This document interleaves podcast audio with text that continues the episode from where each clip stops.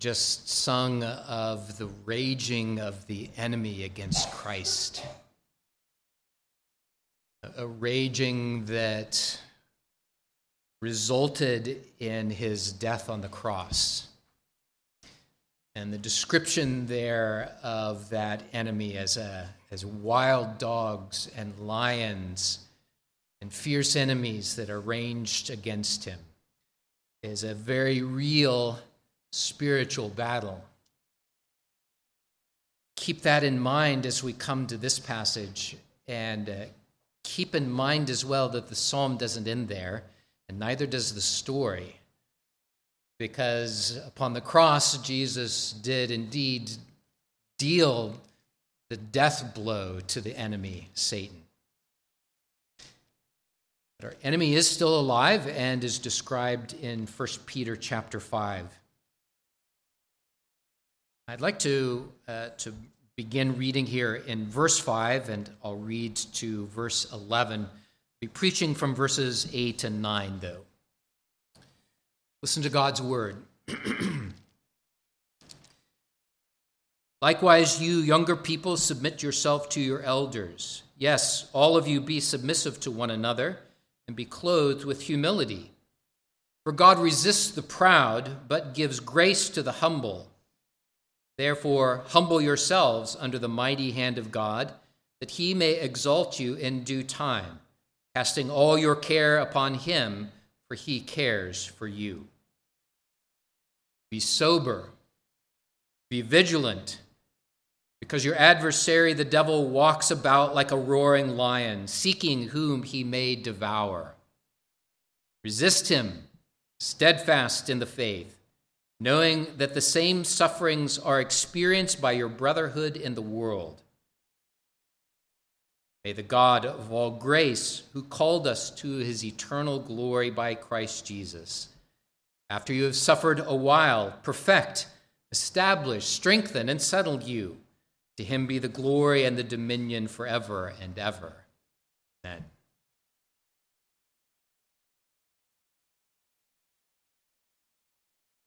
In Africa, Vicky and I came face to face with a lion. Fortunately, there was a fence that separated us. But it wasn't like the zoos here in the United States, where the distance is great and the fence is tall, and there's even often a pit in between you. The fence seemed rather flimsy in my eyes, and the lion had to be about 15 feet away. He was close. That's why I say we came face to face with a lion. This is at a game preserve in Namibia, and the tour guide took a, a chicken and threw it over the fence. And it disappeared very quickly. One of our friends that was with us on that tour was standing up near the fence, and, and he turned to talk to us behind him. And at that moment, the lion lunged forward with a growl. Now, it was stopped by the fence and it didn't have any way to get to us, but it was terrifying. It was clear that we would quickly have been like that chicken, devoured by the lion. We didn't hear it roar but the growl rumbled in its chest in a way that made the hair stand up on the back of your neck. Peter says, Your adversary, the devil, walks about like a roaring lion, seeking whom he may devour. Peter has been writing to a persecuted church about those who were bringing all kinds of sadness and affliction on the people of God. Behind those physical elements, behind those human elements, there stands a real enemy. And Peter reveals him, the adversary, the devil. And my purpose today is to call you, to warn you to never turn your back on the lion, to never turn your back on the enemy. The language here, we're called to be sober, to be vigilant, to resist. That is my message today. I want to begin with the fact that the devil is real.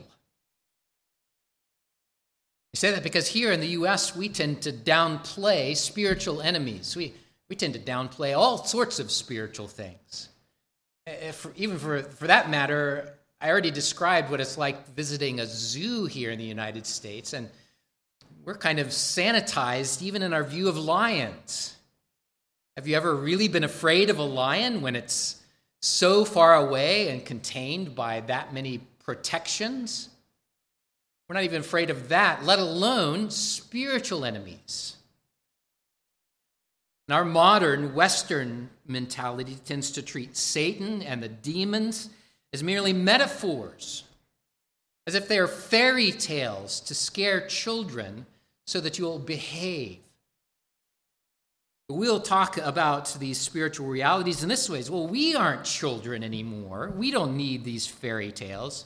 We believe in what we can see and touch. We're grown up. We don't need those fairy tales any longer. We can treat the enemy as unreal. But I want you to know that the enemy, I want you to know that the devil is real. We believe in things we cannot see. We believe in the devil. Not in the same way we believe in God, with faith and dependence. We believe that there is a real enemy. Jesus himself speaks of the reality of the devil.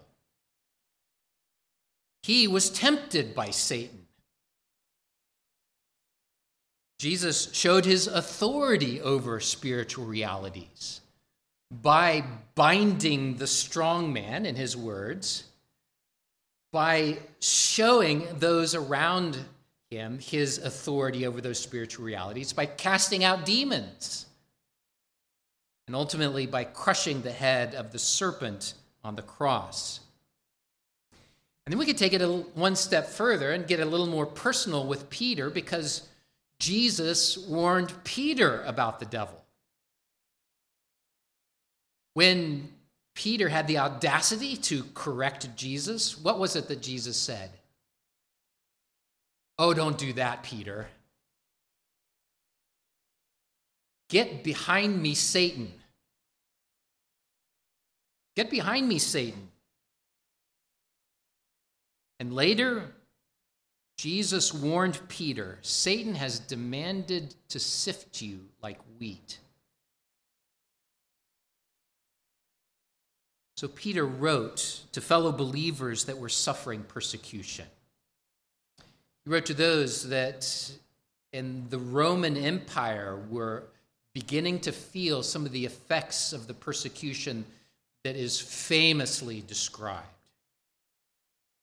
Those that would round up Christians to take them to the Colosseum and for sport throw them into the pit with lions, wild animals, or arm them against gladiators and cheer when they were killed.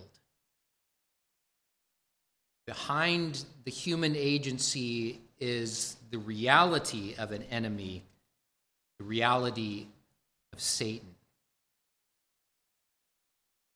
Enemy is real. Don't turn your back. In Peter's words, be sober, be vigilant, because your adversary, the devil, walks about like a roaring lion seeking whom he may devour.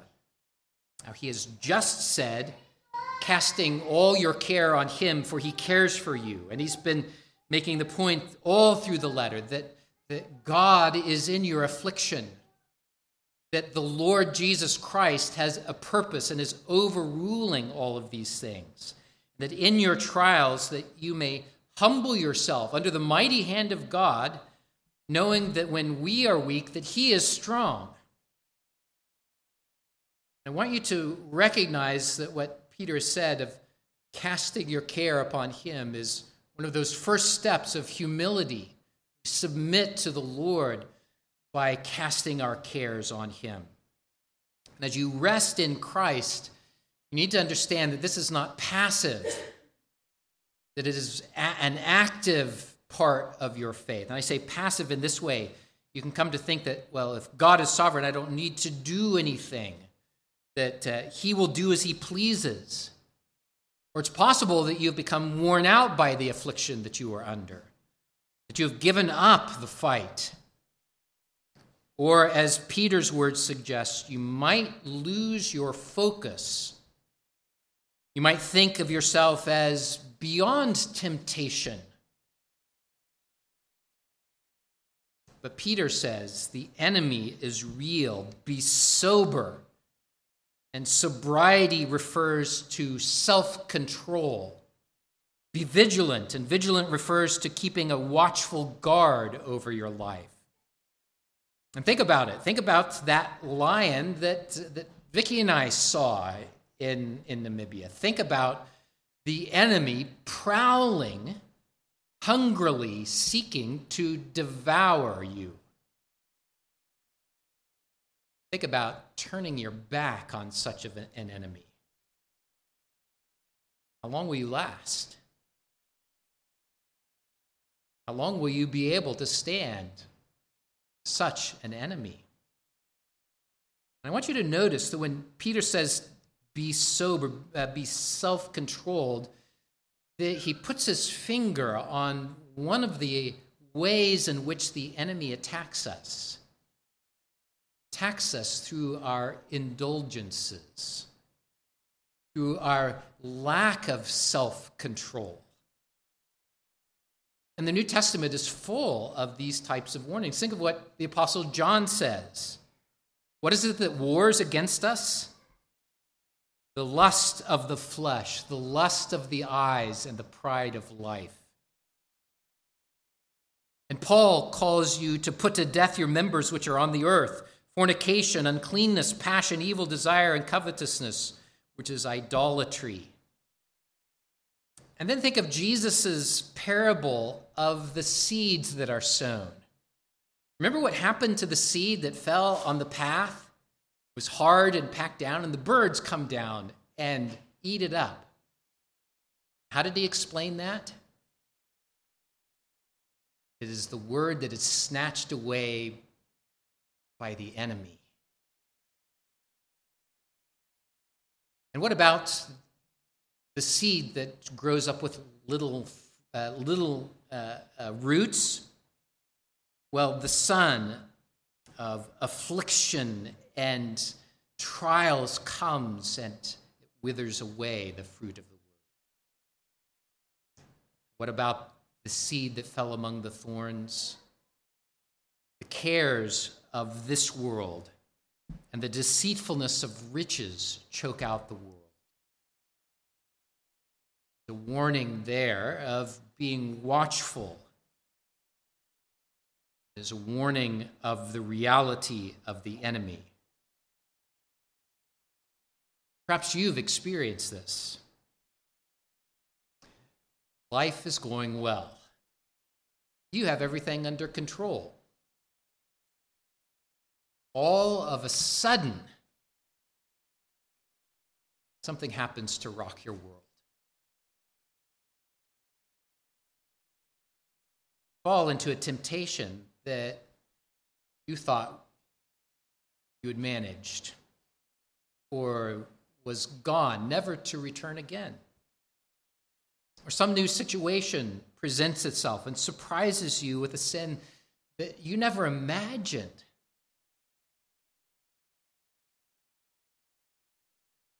sober,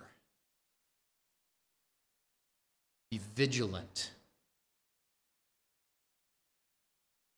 Self control is something that is a spiritual discipline to be exercised every day. Something that needs watchful care. defense against an enemy. You can't do that in your own strength. It's only by the grace of God, Spirit dwelling in us, that we can cast all our cares upon the Lord because He sustains you.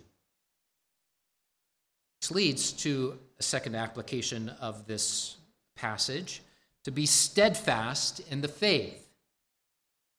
Because make no mistake, this is a spiritual battle. You cannot resist the devil in your own strength.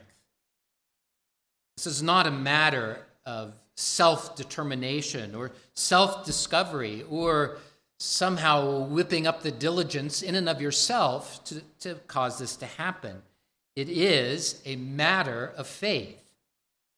Peter calls you to be steadfast in the faith. The words that he uses here is, draws a picture uh, of, of a solid rock.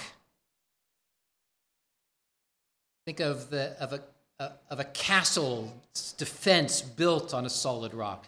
Think of Jesus' parable of the house built on the rock. And think of Jesus naming Peter. What does Peter mean? It means rock. Because upon this rock I will build my church, said Jesus about Peter.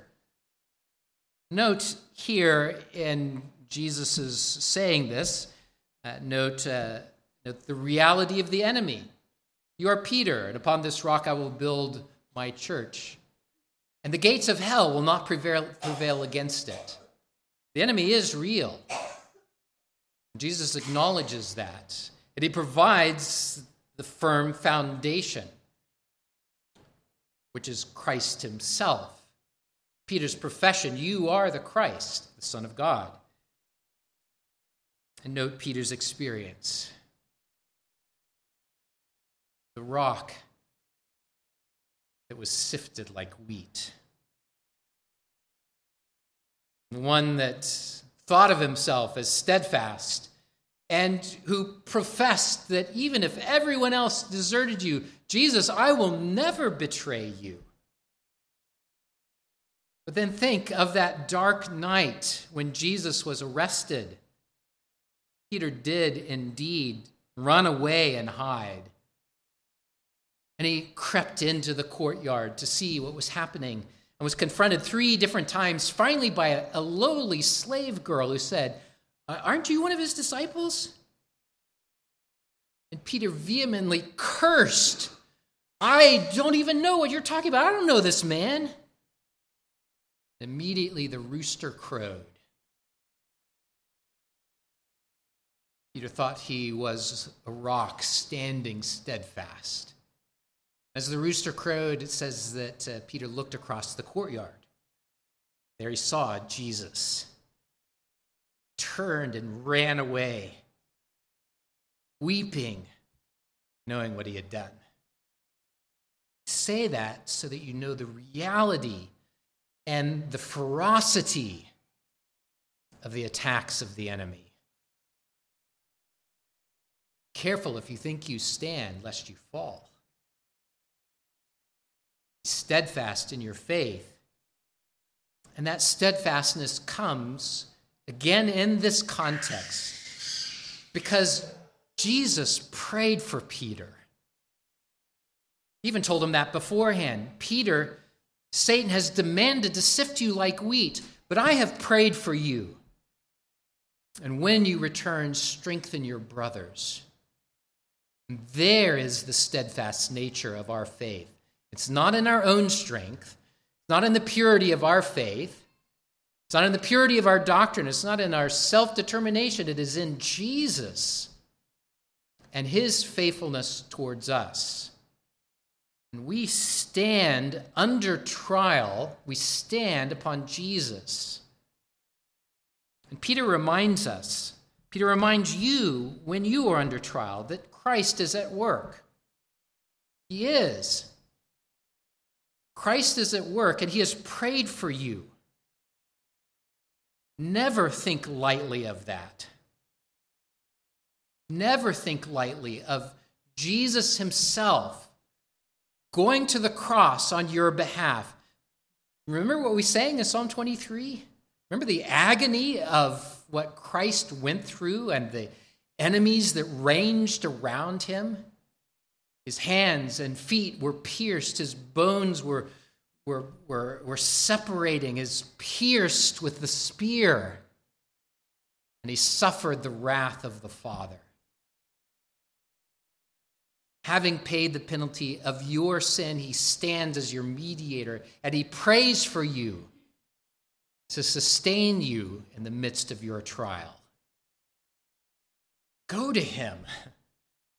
Being steadfast in your faith means submitting to him, means, means rushing to him in the midst of that trial. And acknowledging, God, I, I don't know why this is happening, but I know that you are with me.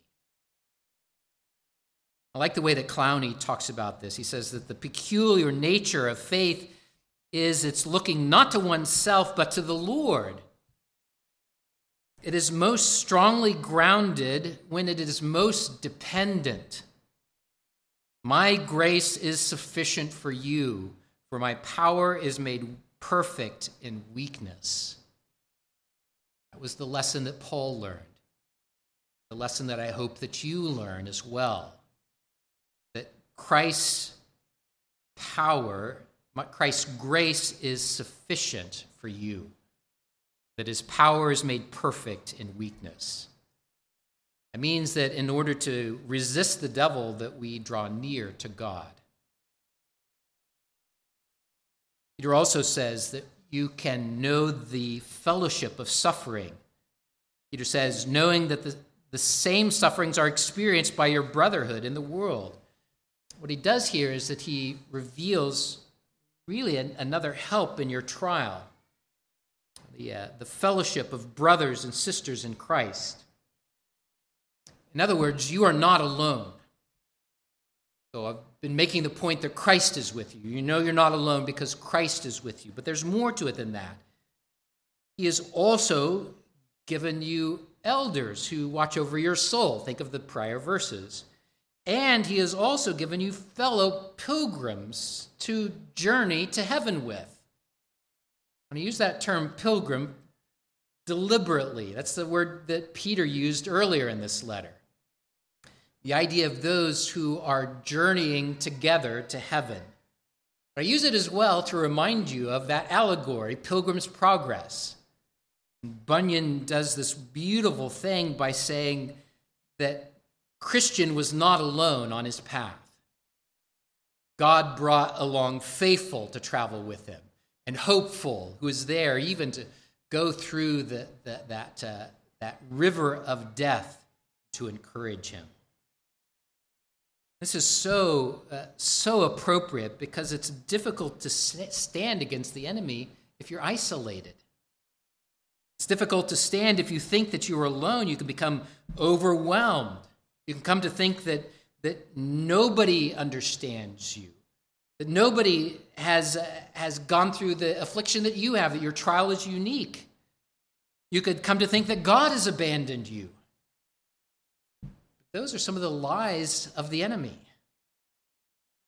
Those are some of the, the attacks that Satan brings against you to, to reinforce that sense of isolation that you have. But remember the fellowship that you have in suffering fellowship with Jesus, fellowship with brothers and sisters around the world.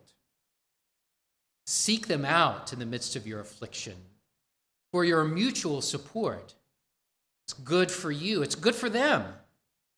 It may be that God will use you to lift up your brother or sister in their hour of need. It may be that he will use you who have known despair to come along and say to them, I've learned to look to Christ in this experience. Let's do so together. Finally, resist the devil. Resist. And I love to hear this admonition in the context of how Peter describes the adversary as this roaring lion. This could be terrifying, couldn't it? It might seem like you will never be free from that besetting sin. It may seem like the power that Satan has over you is irresistible, that Satan is the winner. But Christ has indeed set you free. Christ has bound Satan. He has bound the strong man. He has gone in and spoiled his, his stronghold. He has brought you out of captivity, leading you in victory. In that victory, there is still the reality of the enemy. There is still the reality of temptation that we face in this life. And Peter experienced that. And you have too, haven't you? Reality of sin that still assails you. Reality of the enemy behind those sins. Christ is now your Lord not Satan. Christ is your Lord. You, you don't have to sin anymore. He has broken the bondage that has bound you. You don't have to go into those habits any longer. He has indeed set you free, not just from the penalty, but from the power of Satan. you may resist. You must resist. You must. It calls you to fight. Why else would he give you armor and a sword? He calls you to fight. He calls you to stand in this evil day against all that the enemy would do.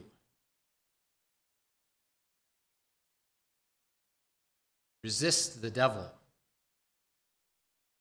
First step of humbling yourself in the sight of the Lord is to submit to him and to him alone, not to Satan.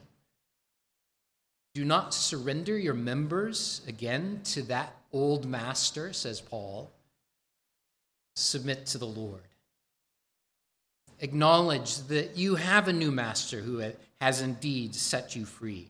And as you humble yourself, he will lift you up. It will give you grace to see the light at the end of the tunnel, to see the victory that he is bringing, ultimately and in this life. The second step is to fight. If God has given you armor and a sword, then use it. Resist the devil, wage war against the enemy. In faith, stand fast in this evil day. Resist the devil, and as he promises in James, resist the devil, he will flee from you. Sober and vigilant. On our tour in Africa, Vicky and I also saw leopards. And the tour guide said, There are two leopards out in the scrub. You can't see them, but they're there. Don't, don't doubt me, they're there. They like to stalk their prey. So we intently began to look and to look and to try to find the leopard. All of a sudden, there he was underneath a tree not 20 yards away. We never saw him coming. Never. There he was. Sober and vigilant. Be watchful against the enemy that prowls, seeking to devour you. By God's grace, the Lord will never leave off the work of his hand. He has prayed for you, his child. But let me close this message by inviting you that if you are not a, a believer, to think about this. Perhaps you're consumed already. You may not realize it, but you're trying to find happiness and peace through the pleasures of this life. How's it going? I have to tell you that you may be amused for a time. You may push back that nagging feeling that something isn't right. But you can only push it back so far. It's a well known fact that the rate of suicide is increasing in our world today. Even with all of the wealth and the pleasure that we have around us, it cannot satisfy that longing that you have. Pleasure won't give you relief from the shame that you feel. Wealth won't give you freedom. Self expression won't give you a voice. All of those pursuits will devour you. From the inside out to the outside in, it will devour you. Will quite literally leave you empty and despairing. The only answer to the devil is Jesus. It really is. And if you feel the teeth of the devil today, Jesus invites you to come and to be rescued by him. He is the only Savior. A serious subject today the reality of a lion. Never turn your back on the lion. Amen. Let's pray. Oh God, Like Peter, we recognize our shame. We recognize how often we have thought ourselves righteous in and of ourselves, or we thought we didn't need the cleansing work of Jesus Christ. Whatever it is, we have fallen prey to the enemy. But God, I pray that you would save us from our sins. Even as you have promised, we pray that you would deliver us.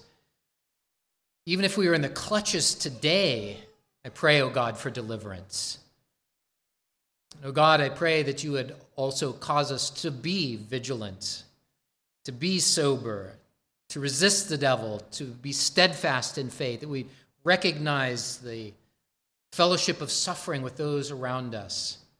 We'd fight. Lord, you have you have granted us life. Out of that life grows a desire for righteousness and holiness and to not go back to our former master.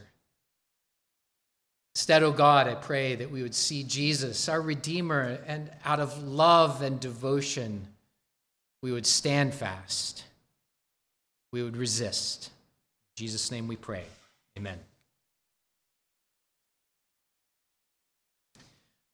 Said that Psalm 22 did not end in despair. It surely does not. It turns to great joy at the deliverance of Jesus Christ. And we will sing that with joy. I'll praise you in the gathering, telling my brothers of your name. And uh, we'll think of that, that testimony that we have received and proclaim to the ends of the earth freedom that we have in Jesus Christ. Let's stand and sing.